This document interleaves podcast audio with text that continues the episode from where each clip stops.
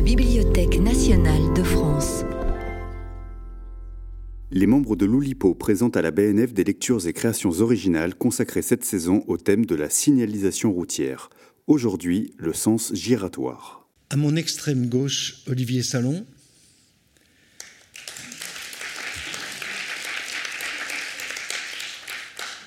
Étienne Lécroard. Valérie Baudouin. et Marcel Benabou.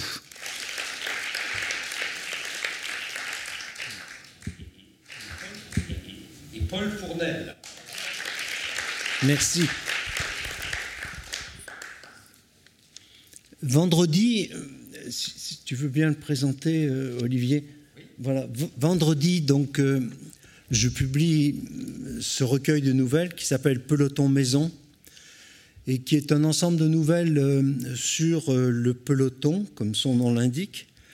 Et euh, il est destiné à ceux qui regardent la télévision au moment du Tour de France, qui regardent défiler les châteaux, les, belles demeures et toutes ces choses-là, et qui voient passer cette espèce de gros boudin coloré comme ça, et pour essayer de comprendre ce qui peut se passer à l'intérieur de ce, de ce boudin précisément. Donc c'est un recueil d'une vingtaine de nouvelles, un peu plus, et je vais vous en lire euh, deux ce soir. De mémoire. Le vélo est une affaire de mémoire. C'est un sport de tête. J'écoute les briefings avec attention, j'enregistre mentalement les tracés, surtout ceux des arrivées. Quand l'affaire me semble complexe, je prends des notes. Je peux même fixer un petit pense-bête avec du scotch sur ma potence pour être sûr de mon coup. Généralement, on arrive en ville et l'approche est une succession de coups fourrés. Le mobilier urbain est un enfer. Il vaut mieux savoir si on peut couper au milieu d'un rond-point avant de se lancer. Il vaut mieux connaître la hauteur du ventre d'un gendarme couché avant de l'attaquer à 60 km heure. Mais ce n'est pas au briefing qu'on apprend le plus, c'est sur la route. Nous passons chaque année aux mêmes endroits, il est donc essentiel de se les mettre en mémoire, d'en connaître les pièges et les difficultés. Je regarde autour de moi et je ne supporte pas ces coureurs distraits qui avalent les kilomètres sans rien voir, sans rien inscrire dans leur tête, des gars qui tombent et retombent dans les mêmes pièges chaque saison, qui se font bananer au même endroit, des gars qui confondent la trouée d'Arambert et le carrefour de l'arbre, des gars qui sont surpris quand la route remonte après la descente de la casse déserte dans l'Isoar, des gars qui oublient que l'arrivée à Briançon est en bosse, même si on leur a dit le matin. Je pense précisément à ça parce que nous sommes dans le sud, du côté de Bessèges, et que j'en vois qui hument l'air du printemps et les parfums de la Provence toute proche, au lieu de se poser la vraie question de ce qui les attend. Pour l'instant, nous roulons sur une route large, bien revêtue, et comme souvent dans la région, nous allons arriver dans les rues minuscules, avec des pavés et des trous, d'un village perché en haut d'une bosse. Quand je vois les trains se mettre en place pour emmener leurs sprinteurs, je hausse les épaules. Ils vont tous se fracasser et devant, il ne restera plus qu'une poignée de méchants. Et le plus méchant ira finir à bout de souffle sur la ligne. Le peloton explosé derrière lui. Cette course, quand on en connaît le tracé, elle se gagne à 7 km de l'arrivée, dans le premier resserrement après le virage à gauche. Là, il faut tout donner et ensuite tenir parce que derrière on joue des coudes. L'attaque peut paraître suicidaire, mais c'est précisément pour cette raison qu'elle a une chance de réussir. C'est là que je dois attaquer. Je ne suis pas gentil, mais je ne suis pas vraiment un méchant. Je n'ai pas peur de rouler avec eux. Je sais quand même que parfois, c'est moi qui mets un coup de frein le premier pour laisser le passage quand il n'y en a que pour un. Ce n'est pas de la faiblesse, ce n'est pas de la peur, Simplement, je n'ai pas la façon de rouler des gars du Nord qui passent les épaules et qui te donnent l'impression qu'ils ne freineront jamais. D'ailleurs, ils ne freinent jamais. Ils n'ont pas peur de la chute, surtout quand elle a lieu derrière eux. Il faut donc que je m'extirpe de leur guépier avant le début des dégâts. J'attaquerai à sept bornes à l'entrée du virage. C'est ce que ma précieuse mémoire des routes et des lieux me dicte, pour cela, il me faut remonter à l'avant. En deuxième rideau, ce n'est pas encore trop difficile. Je remonte, je me place entre deux dos pour voir arriver le virage. C'est entre eux que je vais me glisser le moment venu. Nous passons un rond-point, je garde la position, la route s'élargit, le peloton s'écarte sur toute sa largeur, et d'un seul coup, c'est l'entonnoir. Virage à gauche et à fond. Je donne tout, comme si c'était le sprint final. Après, je gérerai. Je sens que j'ai fait le trou. Je remets une couche, un coup d'œil en arrière avant de me rasseoir. L'écart est fait, et je n'ai que Pétoulet dans ma roue. Pétoulet est un copain. Nous étions dans la même équipe jusqu'à l'année dernière et nous faisions même chambre commune un bon copain. Il me prend le relais, je sais qu'avec lui il n'y aura pas d'embrouille, il roule pour lui-même et il ne ralentira pas, c'est un atout. Nous nous mettons à plat ventre. Après le virage dans le bourg, nous serons hors de la vue du peloton et nos chances d'aller au bout seront encore plus grandes. Je le sais, ils sont largués, les flahutes, les trains, les sprinters, les gros calibres, emberlificutés dans les ruelles. Je me prépare parce que je sais que dans 300 mètres, nous allons avoir le début de la bosse sèche. Pétoulet s'écarte et je passe devant, en danseuse, sur un braquet énorme, rien à perdre. J'avale la bosse. Pétoulet prend à son compte le petit replat de la place du marché. Je repasse dans la montée en zigzag. Personne ne revient de derrière. Cela commence à sentir bon. Ici, je sais que nous avons un ralentisseur avant le carrefour, mais il se passe à fond. Juste lever le cul de la selle. Là, on arrive dans les barrières à la flamme rouge du dernier kilomètre. Les spectateurs hurlent, un coup d'œil derrière, personne. Pétoulet s'écarte. Je me sens bien et j'accélère. Il se met dans ma roue. Je sais qu'aux 200 mètres, la route commence à monter de façon presque imperceptible. Je passe le 13 et je lance. Pétoulet remonte à la hauteur de mon pédalier, puis de mon roue avant, puis de mon boyau, et il me bat de 15 cm sur cette putain de double ligne blanche. Nous nous retrouvons tous les deux après l'arrivée, juste derrière les photographes. Il est tout sourire, il boit un coup, il me serre contre lui et il me tape dans le dos. C'est vraiment génial que tu fasses deux. On a bien roulé, tu peux être content, parce que sincèrement, aujourd'hui, tu ne pouvais pas me battre. Je connaissais l'arrivée par cœur.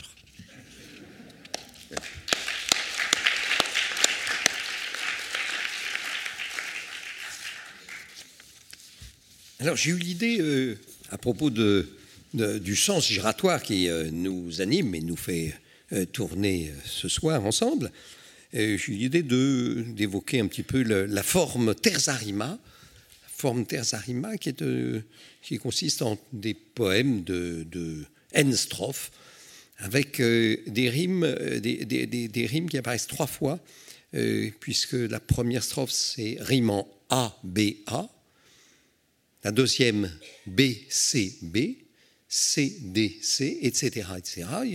on arrive à N, par exemple, euh, il y a autant de strophes qu'on veut, et NON, par exemple, mais idéalement, c'est mieux de boucler, de boucler, donc NAN, on reprend la rime initiale. Voilà. Alors je commence avec, euh, avec ceci euh, de... Allez, c'est le dernier souvenir de Le Comte de Lille.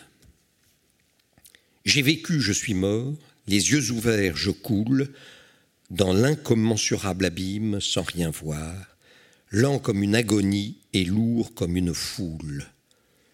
Inerte blême au fond d'un lugubre entonnoir, je descends d'heure en heure et d'année en année, à travers le muet, l'immobile, le noir.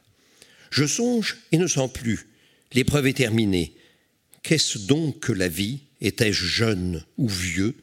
Soleil, amour, rien, rien. Va, cher abandonné, tournoie, enfonce, va.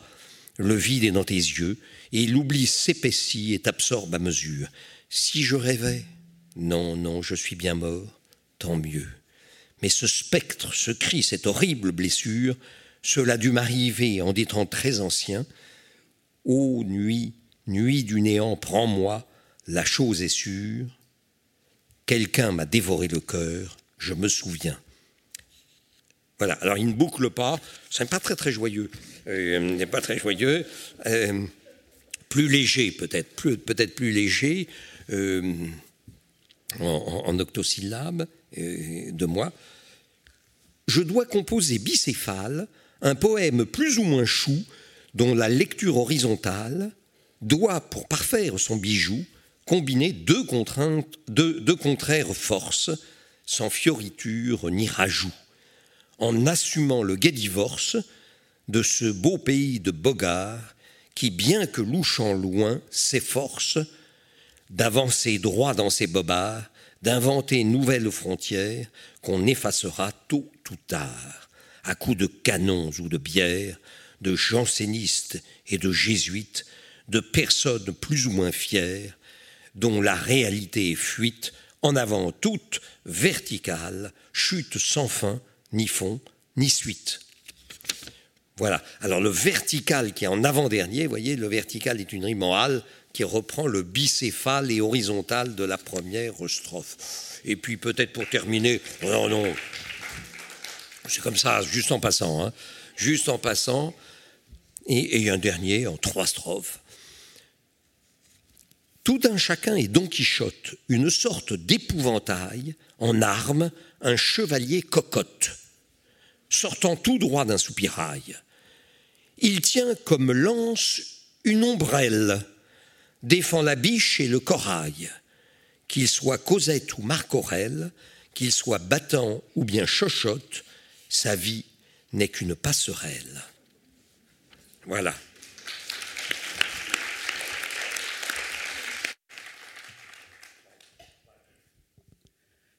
Il m'a semblé que le thème de ce soir pouvait m'autoriser à me livrer un exercice qui m'est éminemment cher et dont j'ai déjà eu l'occasion de donner quelques résultats ici, tourner autour du mot pour essayer de lui faire dire le maximum.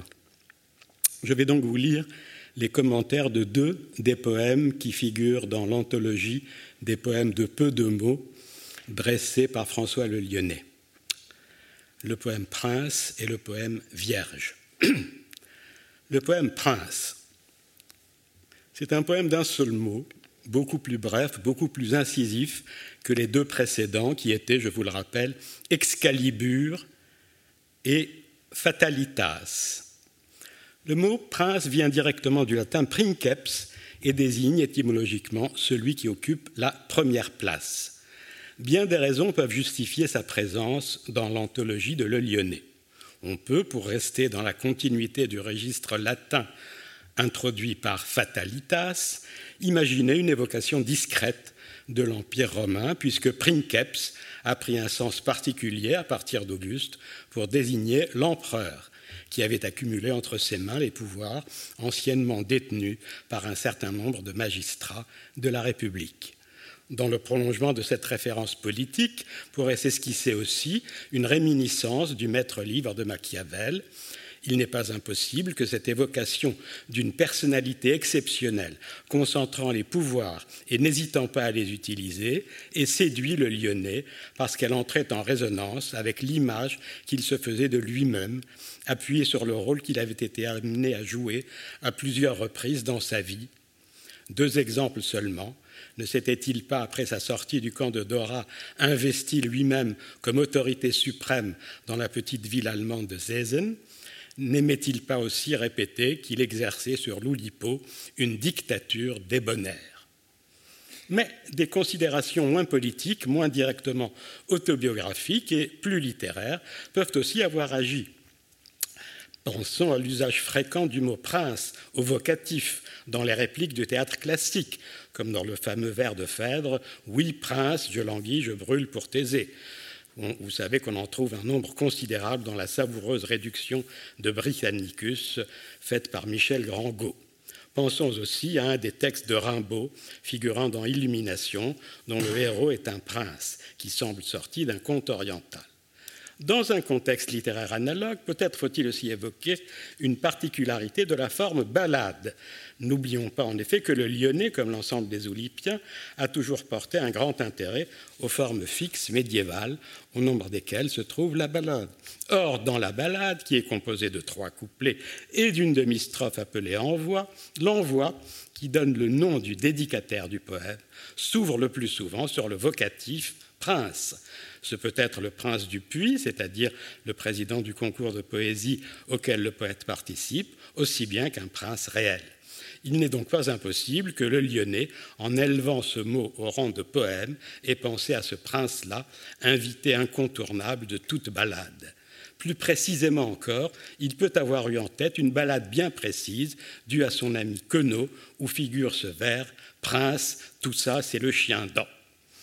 Mais une autre direction est possible si l'on veut bien tenir compte du fait que, sauf au vocatif, le mot prince est rarement employé seul.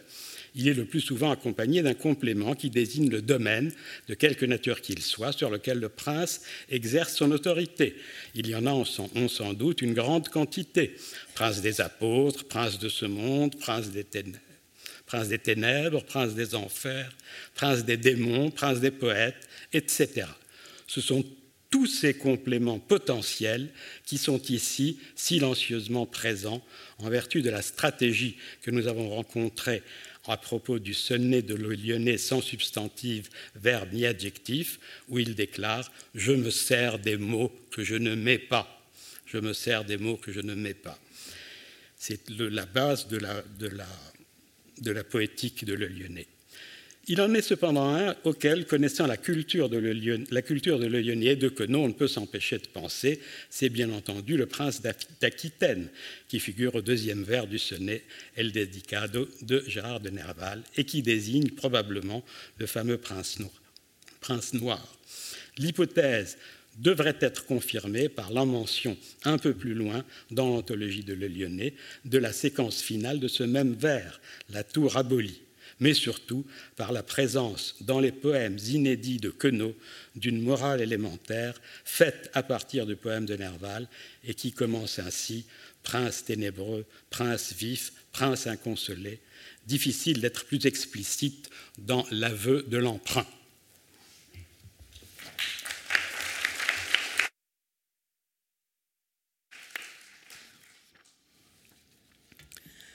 Le moment olypien est une forme molle, voire très molle.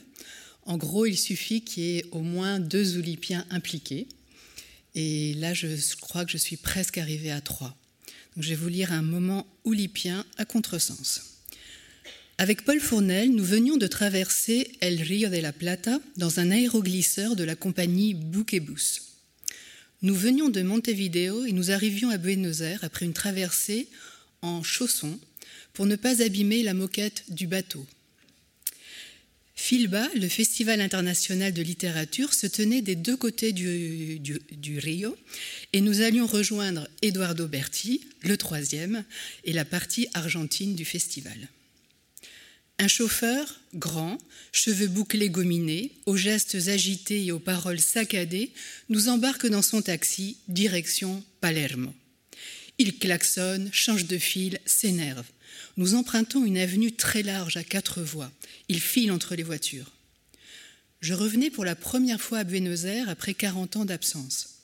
J'y ai vécu de 5 à 7 ans, entre la mort de Perón et l'arrivée des militaires, au temps où le pays était gouverné par Isabelita Perón. Isabelita n'avait pas exactement le même charme qu'Evita, la première femme officielle de Perón. Devant le poste de télé, enfant, nous l'appelions la sorcière. Nous traversions des quartiers qui me plongeaient dans un drôle d'état. D'un côté, je ne reconnaissais rien. Je me disais que cette ville m'était complètement étrangère, que je n'y avais jamais vécu. De l'autre, j'avais un vague sentiment de déjà-vu qui ne s'accrochait à rien, comme un air de reconnaissance. Mon esprit oscillait entre l'envie de me réfugier dans cette ambiance flottante, d'un passé inatteignable, et le présent de plus en plus angoissant dans cette voiture conduite par un fou du volant. À un rond-point, le chauffeur emprunte un premier tronçon du rond-point à contresens. Il s'en rend compte, mais récidive sur un autre tronçon du même rond-point. Les voitures arrivent à pleine vitesse sur nous. De ce moment olympien, il ne me restait pas grand-chose. Le débarquement en Argentine, Paul Fournel et moi dans un taxi, un chauffeur fou du volant, une peur extrême suivi d'un vif soulagement, avec en arrière-fond des réminiscences incertaines de l'enfance.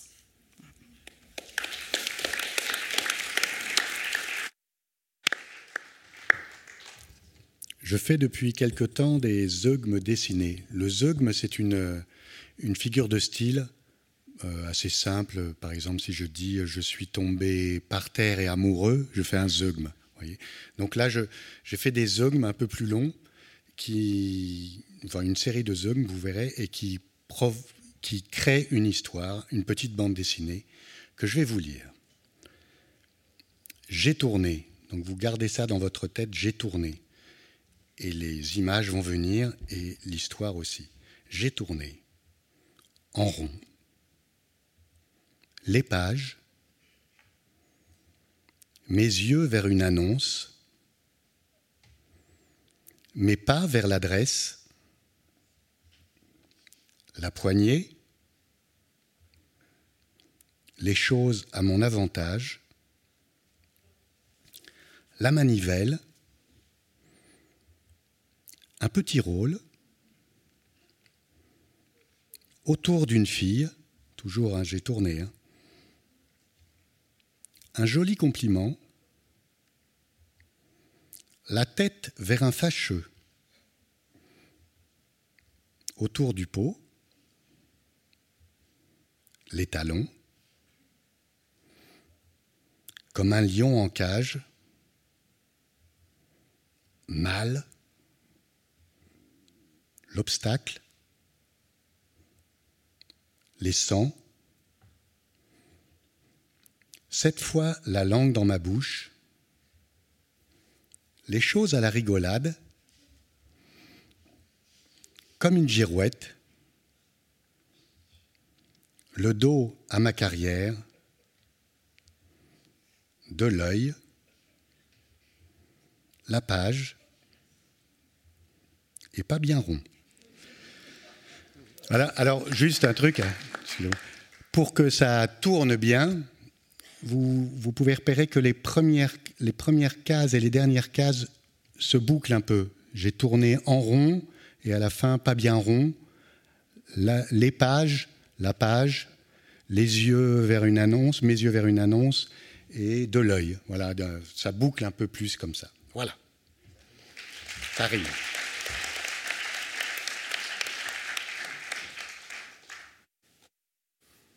Alors j'ai pensé que justement une histoire de tourner en rond, euh, il y a une chose qui permettait bien de tourner, c'était l'infini. De tourner longtemps, en tout cas. Donc j'ai euh, proposé euh, à Frédéric Forté, qui a inventé les 99 notes préparatoires à un sujet donné, je vais proposer 99 notes préparatoires à l'infini.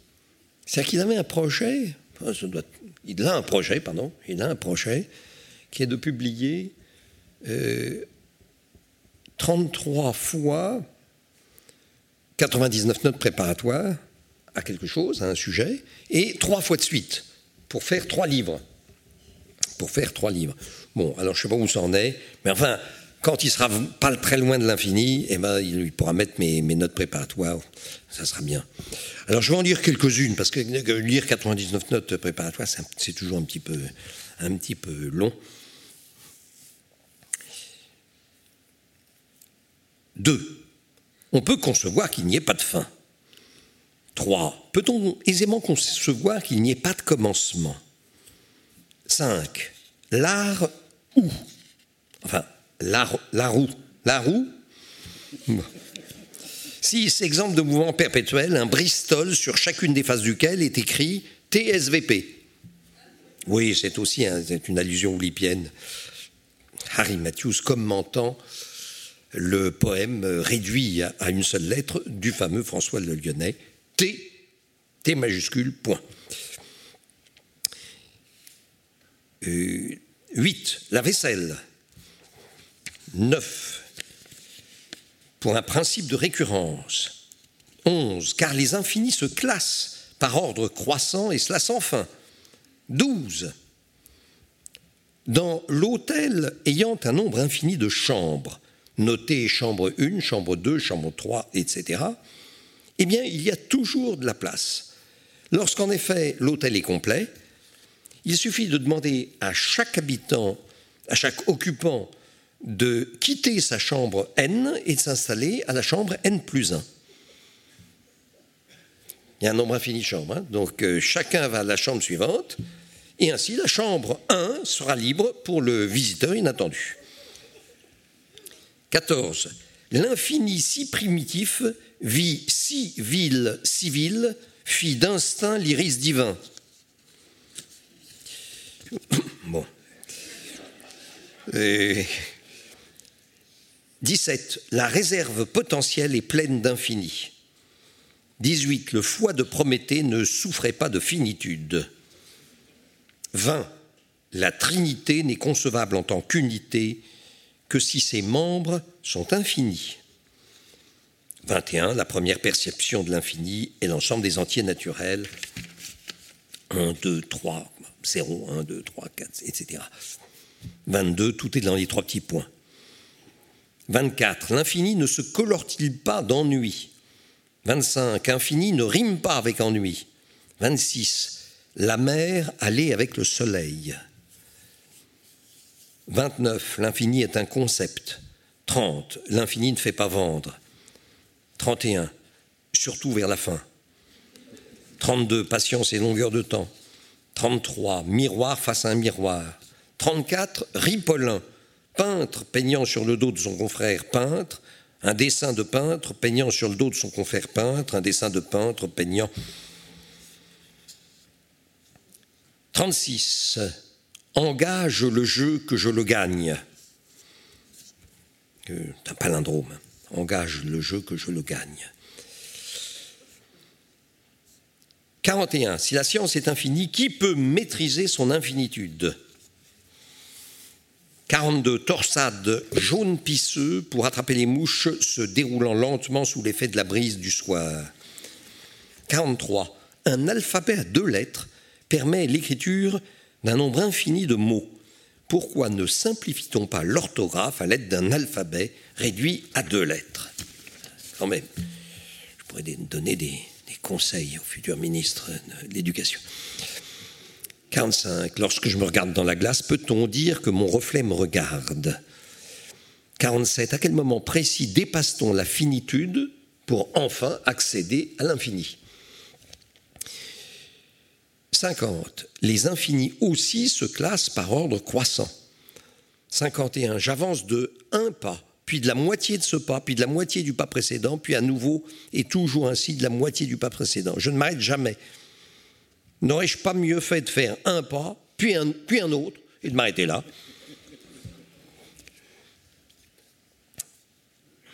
55. Le silence éternel de ces espaces m'effraie. 56 passage à la limite, 57 yo-yo, 58 et le ruban de Möbius alors. 59 on conçoit plus aisément l'infini temporel dans le futur que dans le passé. 60 la première perception de l'infini spatial est le cas de la droite. 62 l'escalier déchère que les gardes ne cessent de monter la dernière marche rejoignant la première. 63, passionnément à la folie infiniment. 64, quand j'aurai l'un fini, devrais-je finir l'autre? 66, il prit dix gin fizz, dix vins, dit-il. 67, une voyelle et deux consonnes suffisent à décrire l'infini. 70, pourquoi Achille n'a-t-il toujours pas rattrapé la tortue? 71. L'infini peut être discret ou continu. 72. Puis-je continuer à être indiscret? 74. Chou-fleur ou mieux encore chou romanesco, flocon de neige, côte bretonne, fractale. 75. Un ensemble est infinicié seulement s'il peut être mis en bijection avec une stricte partie de lui-même. 77. La foi, 3 égale 1, rappelle Queneau dans son arithmétique affective. 78, en effet, 3x égale 1x ne peut s'admettre que si x est nul ou infini. 79, et la spirale. 81, en perspective, le point de fuite est à l'infini. 82, la seconde perception de l'infini spatial est celle de l'anneau. 99, à suivre. Voilà.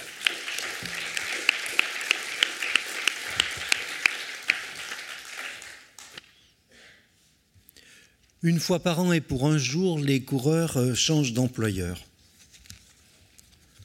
l'équipière modèle. Naïvement, je n'avais jamais pensé que cela pourrait arriver. Il faut dire que j'étais tellement contente d'être sélectionnée en équipe de France pour le championnat du monde que je ne pensais à rien d'autre qu'à mon bonheur. Je pensais au magnifique maillot bleu à parements rouge et blanc, je pensais au mot France, écrit en gros dans mon dos et sur mon cuissard, je pensais à mes nouvelles copines, aux sélectionneurs, j'étais sur mon petit nuage cycliste. Au briefing, les choses étaient simples. Nous avions toutes été choisis pour soutenir Pauline, qui était championne du monde en titre et qui comptait le rester. Elle était la plus forte et il fallait l'aider le plus loin possible pour qu'elle puisse finir le travail dans la grimpée finale.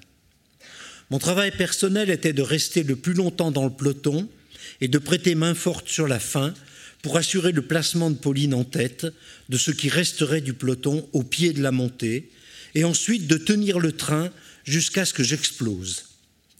Une mission claire dont j'avais l'habitude. Il faut dire que je suis coureuse professionnelle dans une équipe hollandaise, la Robobank, et que j'accompagne Marianne, ma leader, toute l'année dans les classiques et les courses par étapes pour l'aider à gagner. Nous sommes rodés et elle gagne souvent. Ce que je n'avais vraiment pas prévu, c'était que les filles du Nord, précisément, allaient mettre le feu dans l'avant-dernier tour. Une vraie misère. Les concurrentes ont sauté les unes après les autres, les Italiennes, les Belges, les Espagnols, ça flinguait dans tous les coins. J'ai réussi à me maintenir en tête avec Pauline, calée dans ma roue, et nous avons rejoint Marianne, qui venait de creuser un trou dans la descente. Et voilà, je me retrouvais devant, avec mes deux leaders, toute l'année avec Marianne, notre seul projet était de battre Pauline. Et maintenant, mon seul projet était d'aider Pauline à battre Marianne. Quel malaise ces équipes nationales. Moi qui étais si heureuse. Mon travail était évidemment d'aider Pauline, puisque nous portions toutes les deux le maillot de l'équipe de France, bleu, apparemment blanc et rouge. Mais mon salaire mensuel, c'était à Marianne que je le devais. Dès lors, que faire? L'échanger contre une simple prime, il me restait un demi-tour pour trancher. Je pouvais toujours freiner et me laisser distancer, mais la manœuvre aurait été un peu grossière, d'autant que je me sentais bien et qu'au passage des stands, le sélectionneur m'avait crié ⁇ Je compte sur toi !⁇ Jouer la ruse et donner un coup de main discret en espérant que ça ne se verrait pas était trop risqué. À trois sur la route, les manœuvres sont claires. C'est pas comme dans le peloton où on peut faire des coups en douce. Je les ai inspectées, elles étaient superbes toutes les deux. Des championnes en pleine possession de leurs moyens, aucune des deux ne montrait le moindre trait de fatigue. Elles comptaient sur moi pour les aider à se départager. Elles me lançaient des coups d'œil entendus l'une et l'autre, et je sentais la pression monter. Laquelle choisir? Le pied de la bosse finale approchait. Je me suis levé sur mes pédales. Je n'avais qu'une solution pour me sortir de mon dilemme d'équipière modèle. Il fallait que je les batte et que je devienne championne du monde.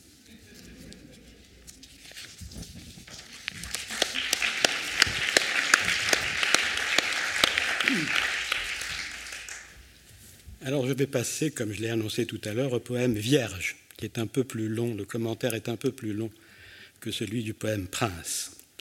Vierge, donc, encore un poème d'un seul mot. Notons d'emblée le lien subtil qui l'unit au précédent. Prince et Vierge sont en effet souvent liés dans l'imaginaire populaire. Tout le monde se souvient du film de Pasquale Festa Campanile intitulé Une Vierge pour le Prince, où Vittorio Gassman était le prince et Verna Lisi la Vierge. Pour comprendre ce poème, je vais de nouveau tourner autour de son mot unique et il va m'envoyer dans un certain nombre de directions. La première direction ne manque pas de séduction puisqu'elle nous mène droit au ciel. Nul n'ignore en effet que, précédé de l'article défini féminin et nanti d'une majuscule, le substantif vierge est chargé d'un double sens, l'un astronomique, l'autre religieux. Le savant encyclopédiste qu'était le Lyonnais ne pouvait ignorer que la Vierge désigne en astronomie une des 48 constellations identifiées par le géographe alexandrin Claude Ptolémée au IIe siècle de notre ère. Il pouvait encore moins ignorer qu'elle est traversée par le Soleil du 16 septembre au 30 octobre, période où se trouve précisément, pas par hasard bien entendu, la date de naissance du poète, le 3 octobre. Mais Vierge désigne aussi en astrologie le sixième signe du zodiaque, qui se situe juste avant l'équinoxe d'automne. C'est l'époque où le cycle végétal s'achève sur une terre renouvelée, destinée à être ultérieurement ensemencée. En prenant donc une constellation et un signe du zodiaque comme support d'un poème, comme le fait le poète latin Ozone dans son fameux distique que je n'ai pas le temps de vous lire, le lyonnais ne faisait que se conformer à une pratique ancienne liée à l'intérêt que portaient les civilisations antiques à l'astrologie. Mais le lyonnais savait aussi que la Vierge occupe une place dans le ciel à un autre titre. Le mot désigne ce personnage clé de la religion chrétienne, qui est Marie, la mère de Jésus.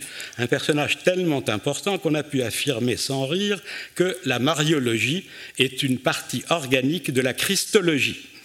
Si c'est bien citation, euh, je, vous renvoie à l'article Mariologie du Centre national des ressources textuelles. Si c'est bien le cas, nous aurions affaire à ce qui serait en latin invocatif. Il n'est pas rare en effet qu'un poète éprouve le besoin de s'adresser directement, en l'interpellant, à telle ou telle entité qui joue un rôle central dans son poème. C'est la figure de style qu'on appelle apostrophe. Nous aurions donc ici, sous sa forme la plus concentrée possible, puisqu'elle fait même l'économie du point d'exclamation qui accompagne le plus souvent ce genre d'interpellation, une apostrophe à la Vierge.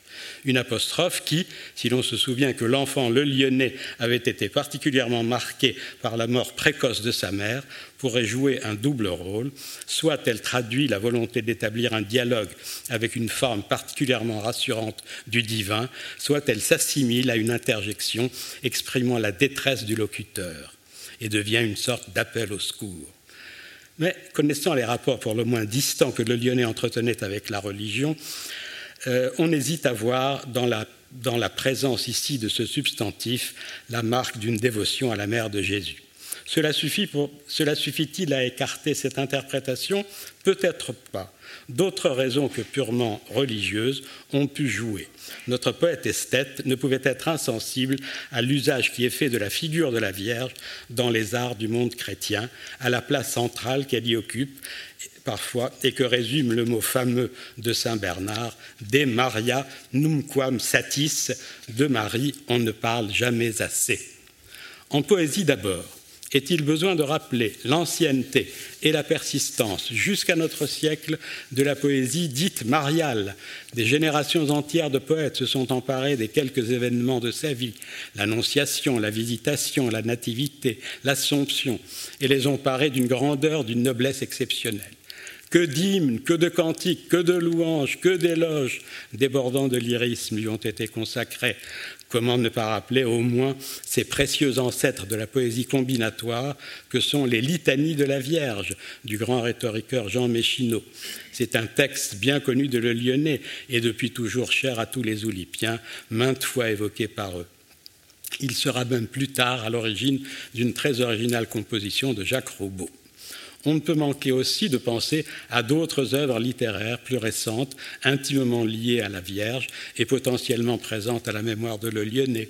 La Vierge de Paris, recueil de poèmes de Pierre-Jean Jouve, L'amour absolu d'Alfred Jarry, L'Immaculée Conception d'André Breton et Paul Éluard les choses sont encore plus frappantes dans les arts plastiques, où la Vierge a été pendant des siècles un des thèmes essentiels de l'iconographie.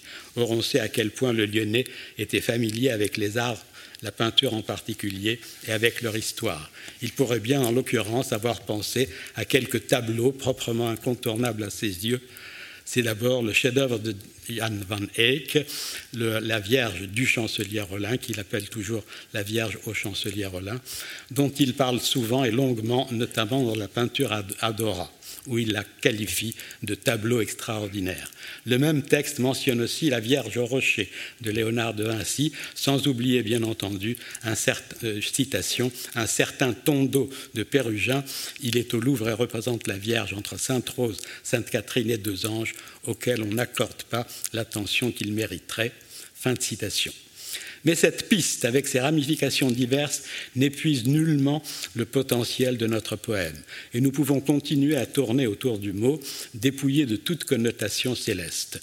Une brève incursion dans le domaine de la poésie familière à le lyonnais, celle qui relève de la culture partagée dans son cercle d'amis, nous mettrait sur une nouvelle voie, celle d'un le lyonnais sensible aux multiples connotations, généralement positives, attachées à l'adjectif vierge dans ses différents emplois chasteté, pureté, absence de souillure. Peut-être se souvient-il de tel vers de Baudelaire, bleu, clair, profond, ainsi que la virginité, de tel autre de Nerval, ô vous, jeune vierge en fleurs, de cette vierge folle qui est le premier des délires dans une saison en enfer de Rimbaud.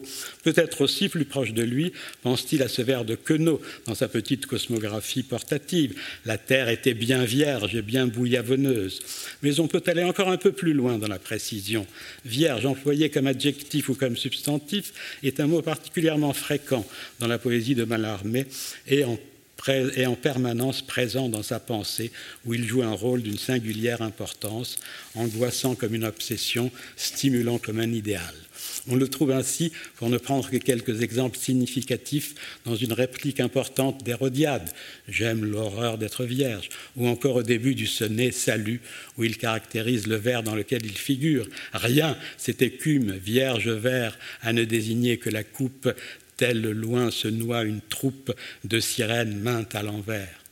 Mais surtout, il pourrait bien renvoyer ici au premier adjectif du premier vers d'un des poèmes les plus connus de Mallarmé, le Vierge, le vivace et le bel aujourd'hui. Hypothèse qui nous semble la plus vraisemblable, elle peut s'appuyer sur deux arguments particulièrement convaincants. Un, la mention d'un autre emprunt indubitablement malarméen dans l'anthologie de Le Lyonnais, calme bloc. Deux, la présence dans les poèmes inédits de Queneau d'une morale élémentaire faite précisément à partir du poème en question et qui commence ainsi Aujourd'hui vierge, aujourd'hui vivace, aujourd'hui beau. Difficile d'être plus explicite dans l'aveu de l'emprunt.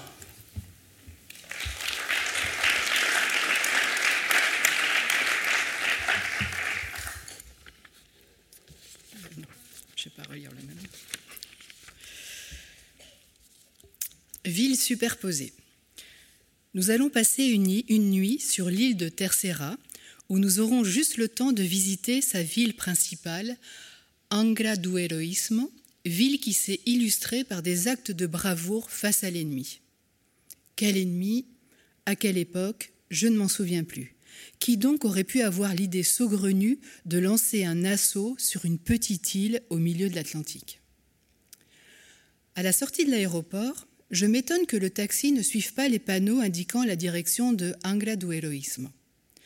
Nous nous retrouvons dans un hôtel au bord de la mer qui semble bien isolé de la ville.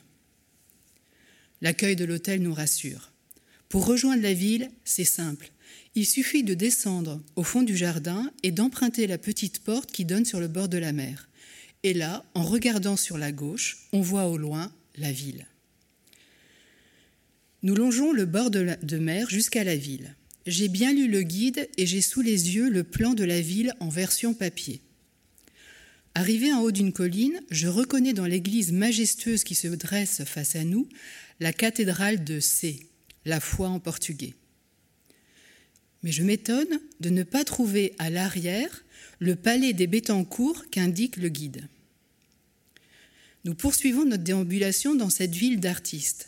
Sur les façades de quelques maisons sont disposés des azulejos qui rendent hommage aux poètes de la région. Un nom, un portrait stylisé et quelques vers. D'autres azulejos disposés sur des panneaux vantent les arts et la culture. C'est étonnant pour une ville héroïque et guerrière. Une rue sinueuse bordée par la mer descend lentement vers le port. Je m'étonne en arrivant en bas de ne pas trouver face au port l'église qui figure sur le plan. Je tends le plan à A pour qu'il vérifie. Plus tard, à une terrasse de café, je fais remarquer à S qu'il nous faudra monter en haut de la colline pour voir la forteresse de Saint-Sébastien. Mais je, je m'étonne de ne voir à l'œil nu aucune trace de forteresse sur cette colline, vraiment nue. C'est étrange. Je reprends les choses en main pour trouver la vraie cathédrale de C et le restaurant qui se trouve à côté dans lequel nous avons réservé. Il y a tellement d'églises dans cette ville que l'imposante église jaune que nous avons vue en premier n'était peut-être pas la cathédrale. Nous empruntons donc la Calle Jesus, qui d'après le plan mène directement à C, ce qui paraît assez cohérent comme chemin de foi. Le nom de la première rue que je croise ne correspond pas à celui qui figure sur le plan. Ai-je pris la rue à l'envers Le nom de la rue a-t-il récemment changé? Même constat en croisant la seconde rue. Je ne me décourage pas davantage et remonte toute la calle Jesus pour rejoindre la cathédrale. Arrivé en haut, il n'y a pas la trace d'une église. Nous sommes arrivés dans les faubourgs de la ville.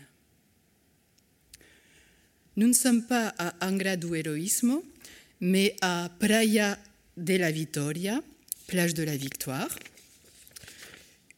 une ville qui se trouve juste à côté. Ce tunnel cognitif a bien duré deux heures et mes deux compagnons de voyage se sont laissés entraîner sans la moindre résistance. Donc tourner en rond dans une ville en suivant le plan de sa voisine, explorer la structure d'une ville avec la représentation d'une autre ville, découvrir Angra de la Vitoria ou Praia do Heroísmo, voici une nouvelle proposition pour réinventer la superposition des villes qu'imaginait Michel Butor entre Paris et Rome dans la modification.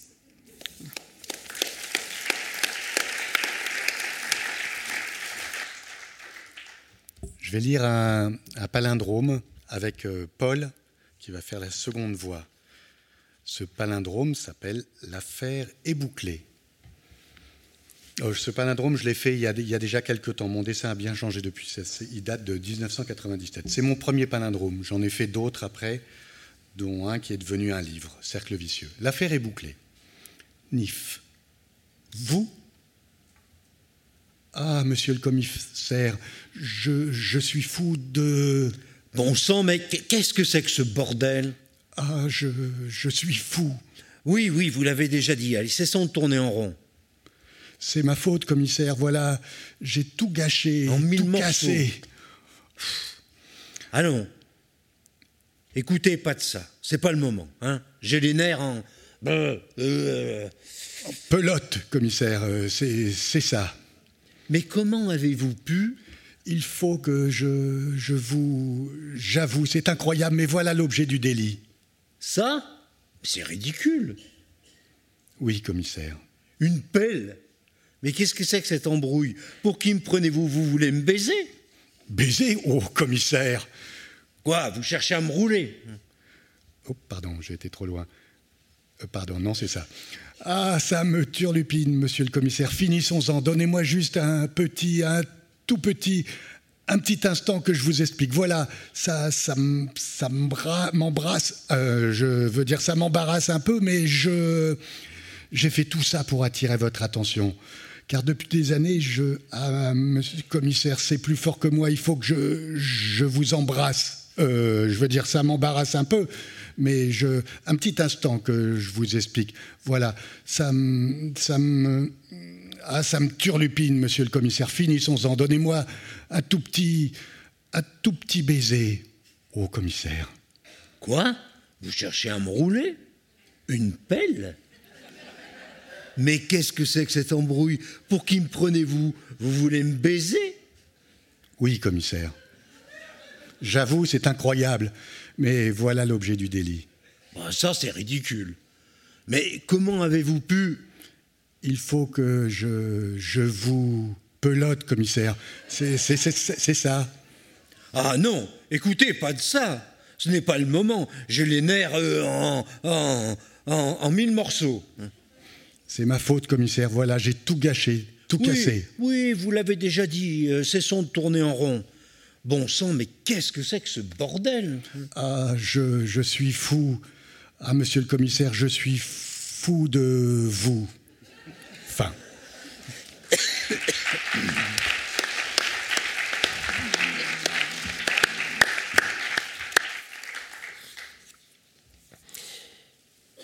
Chers amis, je prends mon élan et j'y vais. Écoutez bien et soyez attentifs à chaque alerte, car les animaux tournent en rond en se cachant dans la forêt.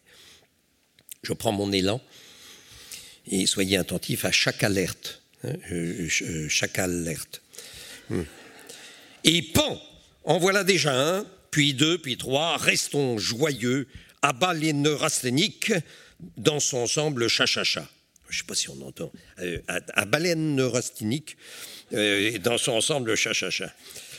Hier soir, comme chaque soir, j'avais clos porte et fenêtre de ma demeure et posé mon chapeau sur le perroquet. Ce matin, c'était le grand jour. Chouette Et par Saint-Jean, c'est le jour de la BNF, me suis-je dit. Nom d'un chien Après m'être rasé de près, je me rase toujours au blaireau pour être élégante lors des, des, des, des, rencontres littéraires.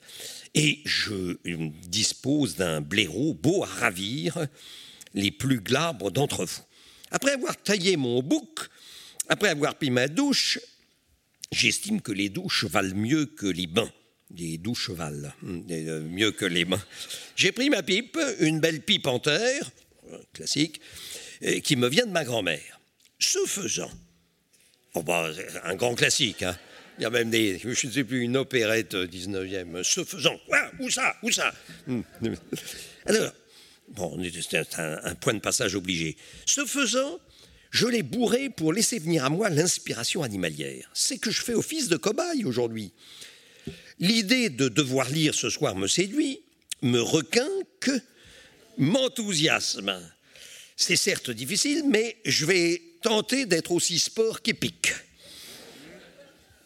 Braves gens et braves animaux, tous à vos fauteuils et accrochez-vous bien au piton on vous entendra dans le monde entier, à Helsinki, à Pretoria, à Oslo, à Vladivostok. Et les, les francophones d'un peu partout sont accros à cette lecture. Les franciliens en raffolent, et surtout à ce projet, les gens de la Drôme adhèrent. Et cela m'émeut grandement de participer à cette lecture giratoire en imaginant la masse, des, spectateurs fidèles. Ces gens-là, je parle de vous, ce sont les arts qui les intéressent. N'est-ce pas? Tout autant que les animaux qui, qui les liaient vraiment. Liaient vraiment. Bon. J'aurais pu tenter de mimer certaines bêtes, mais suis-je bête? On est au micro et au micro, faut qu'on parle. Faut, faut qu'on parle. Hein. Et, c'est celui qui parle le mieux et le plus fort qui est appelé araignée. Oh bah, c'est encore un classique, hein mais je crois que j'ai mis quelques années à comprendre la blague euh, euh, que j'avais apprise, euh, enfin qu'on m'avait faite à 5 ans. Le pape est mort, un nouveau, un, nouveau pape est appelé araignée. comment ça araignée? Pourquoi pas papillon Libellule ou papillon? Bon, J'ai mis des années à comprendre, à comprendre qu'il y avait un jeu de mots. Mais je me suis rattrapé un peu, peut-être. Les autres, les autres, ceux qui n'ont pas le bon ton, on leur fait comprendre, elle est trop molle, ton intonation, il est trop mou, ton caractère. Et quand on loupe le coche, on est foutu. En séance publique, il faut faire le fanfaron, héron, héron et héron, petit patapon. Pour animer une lecture publique, il faut avant tout collectivement jouir d'un don. Et quand on l'a, gardons-le. Pardonnez-moi si j'enfonce le clou au marteau.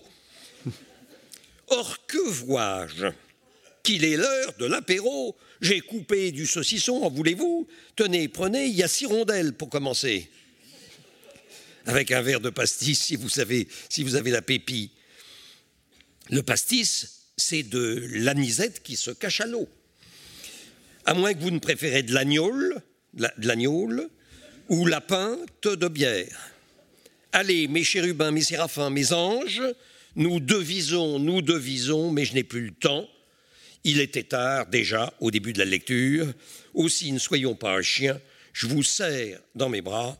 On se fait une bise, on s'embrasse et au plaisir, je vais me désaltérer la langue. Oust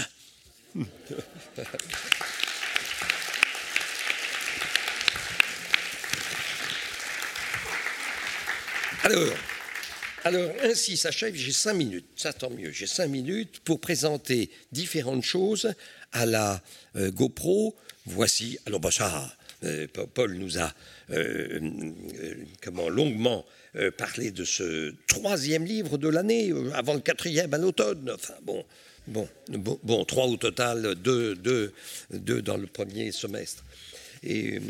Alors, alors on vous prépare, on vous prépare un truc qui est terrible.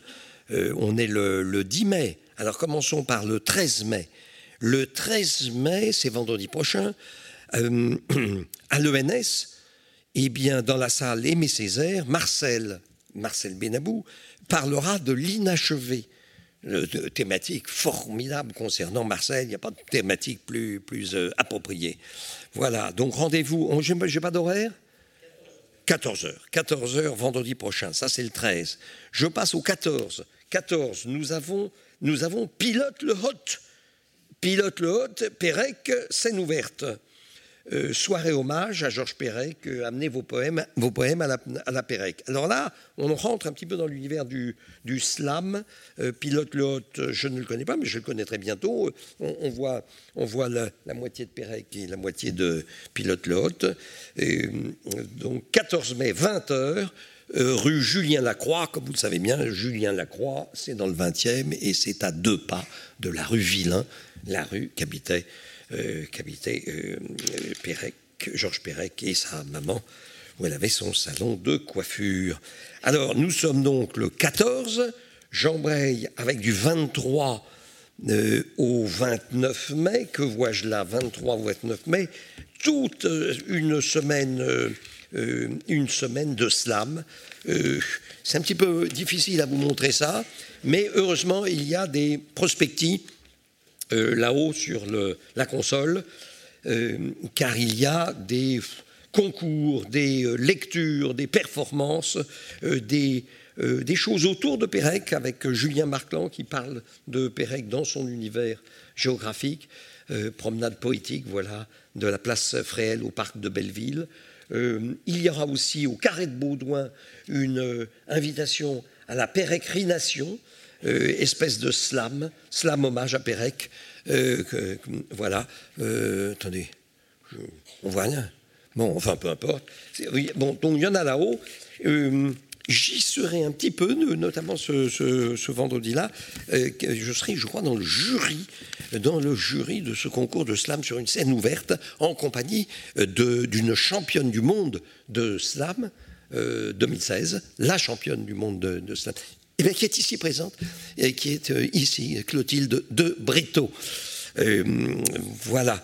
Euh, ça, nous amène au 24 mai, mardi 24 mai, à l'Arsenal, présentation de lieu, lieu pluriel, le fameux grand projet de, Georges Perec qu'il devait mener de 69 à 81, ça devait durer 12 ans, 12 ans, 12 lieux, 12 euh, fois 2 visites de ces lieux euh, par année, et, avec un texte écrit qui est consigné dans une enveloppe qui est scellée. Et au bout de 12 ans, on euh, dévoile le tout. Bon, ça n'a duré que de 69 à 75, mais il y avait déjà une énorme matière et le fonds Pérec et je ne sais quelles instances en ont profité pour faire publier euh, pour publier, publier enfin ce projet inachevé de, Georges Perec avec tout un appareil de notes, de préfaces et de conclusions.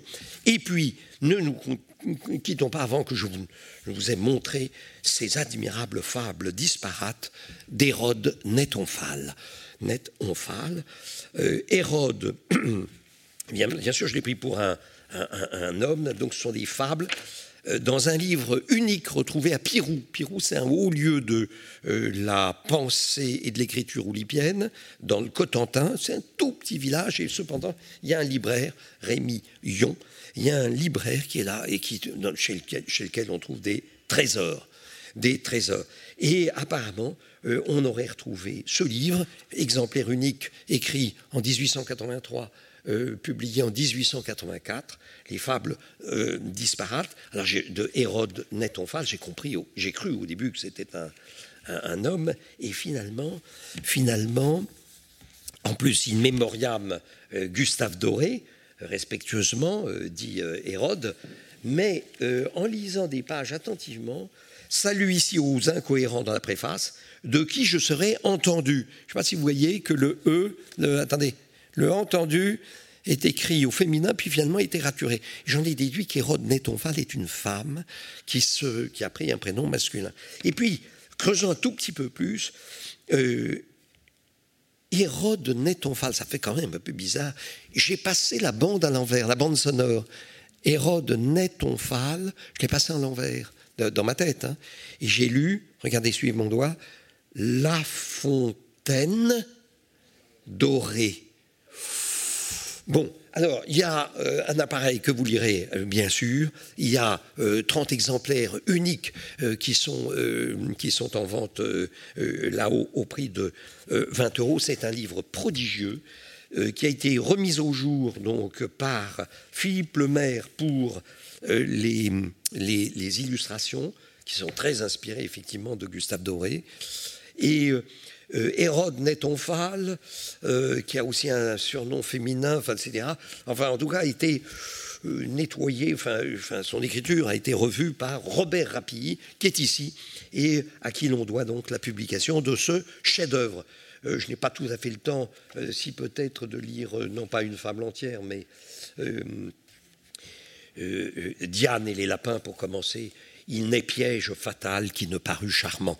On, sent, on sent que c'est très inspiré de, euh, de, La Fontaine. effectivement, oh, regardez, qu'est-ce que ah, oh, regardez, on voit même, évidemment, vous avez reconnu Félix Fénéon, Félix Fénéon, dessiné, croqué par F.V. Félix Vallotton. Oh, Enfin bref, c'est un petit chef-d'œuvre avec la postface de Robert Rapi. Bref, un chef-d'œuvre, je ne peux pas en dire plus. Il est l'heure. Nous nous retrouvons pour la dernière, ultime et neuvième euh, séance en juin, le deuxième mardi, enfin ultime de l'année, euh, le deuxième mardi du mois de juin. Merci à vous, merci à vous, au plaisir.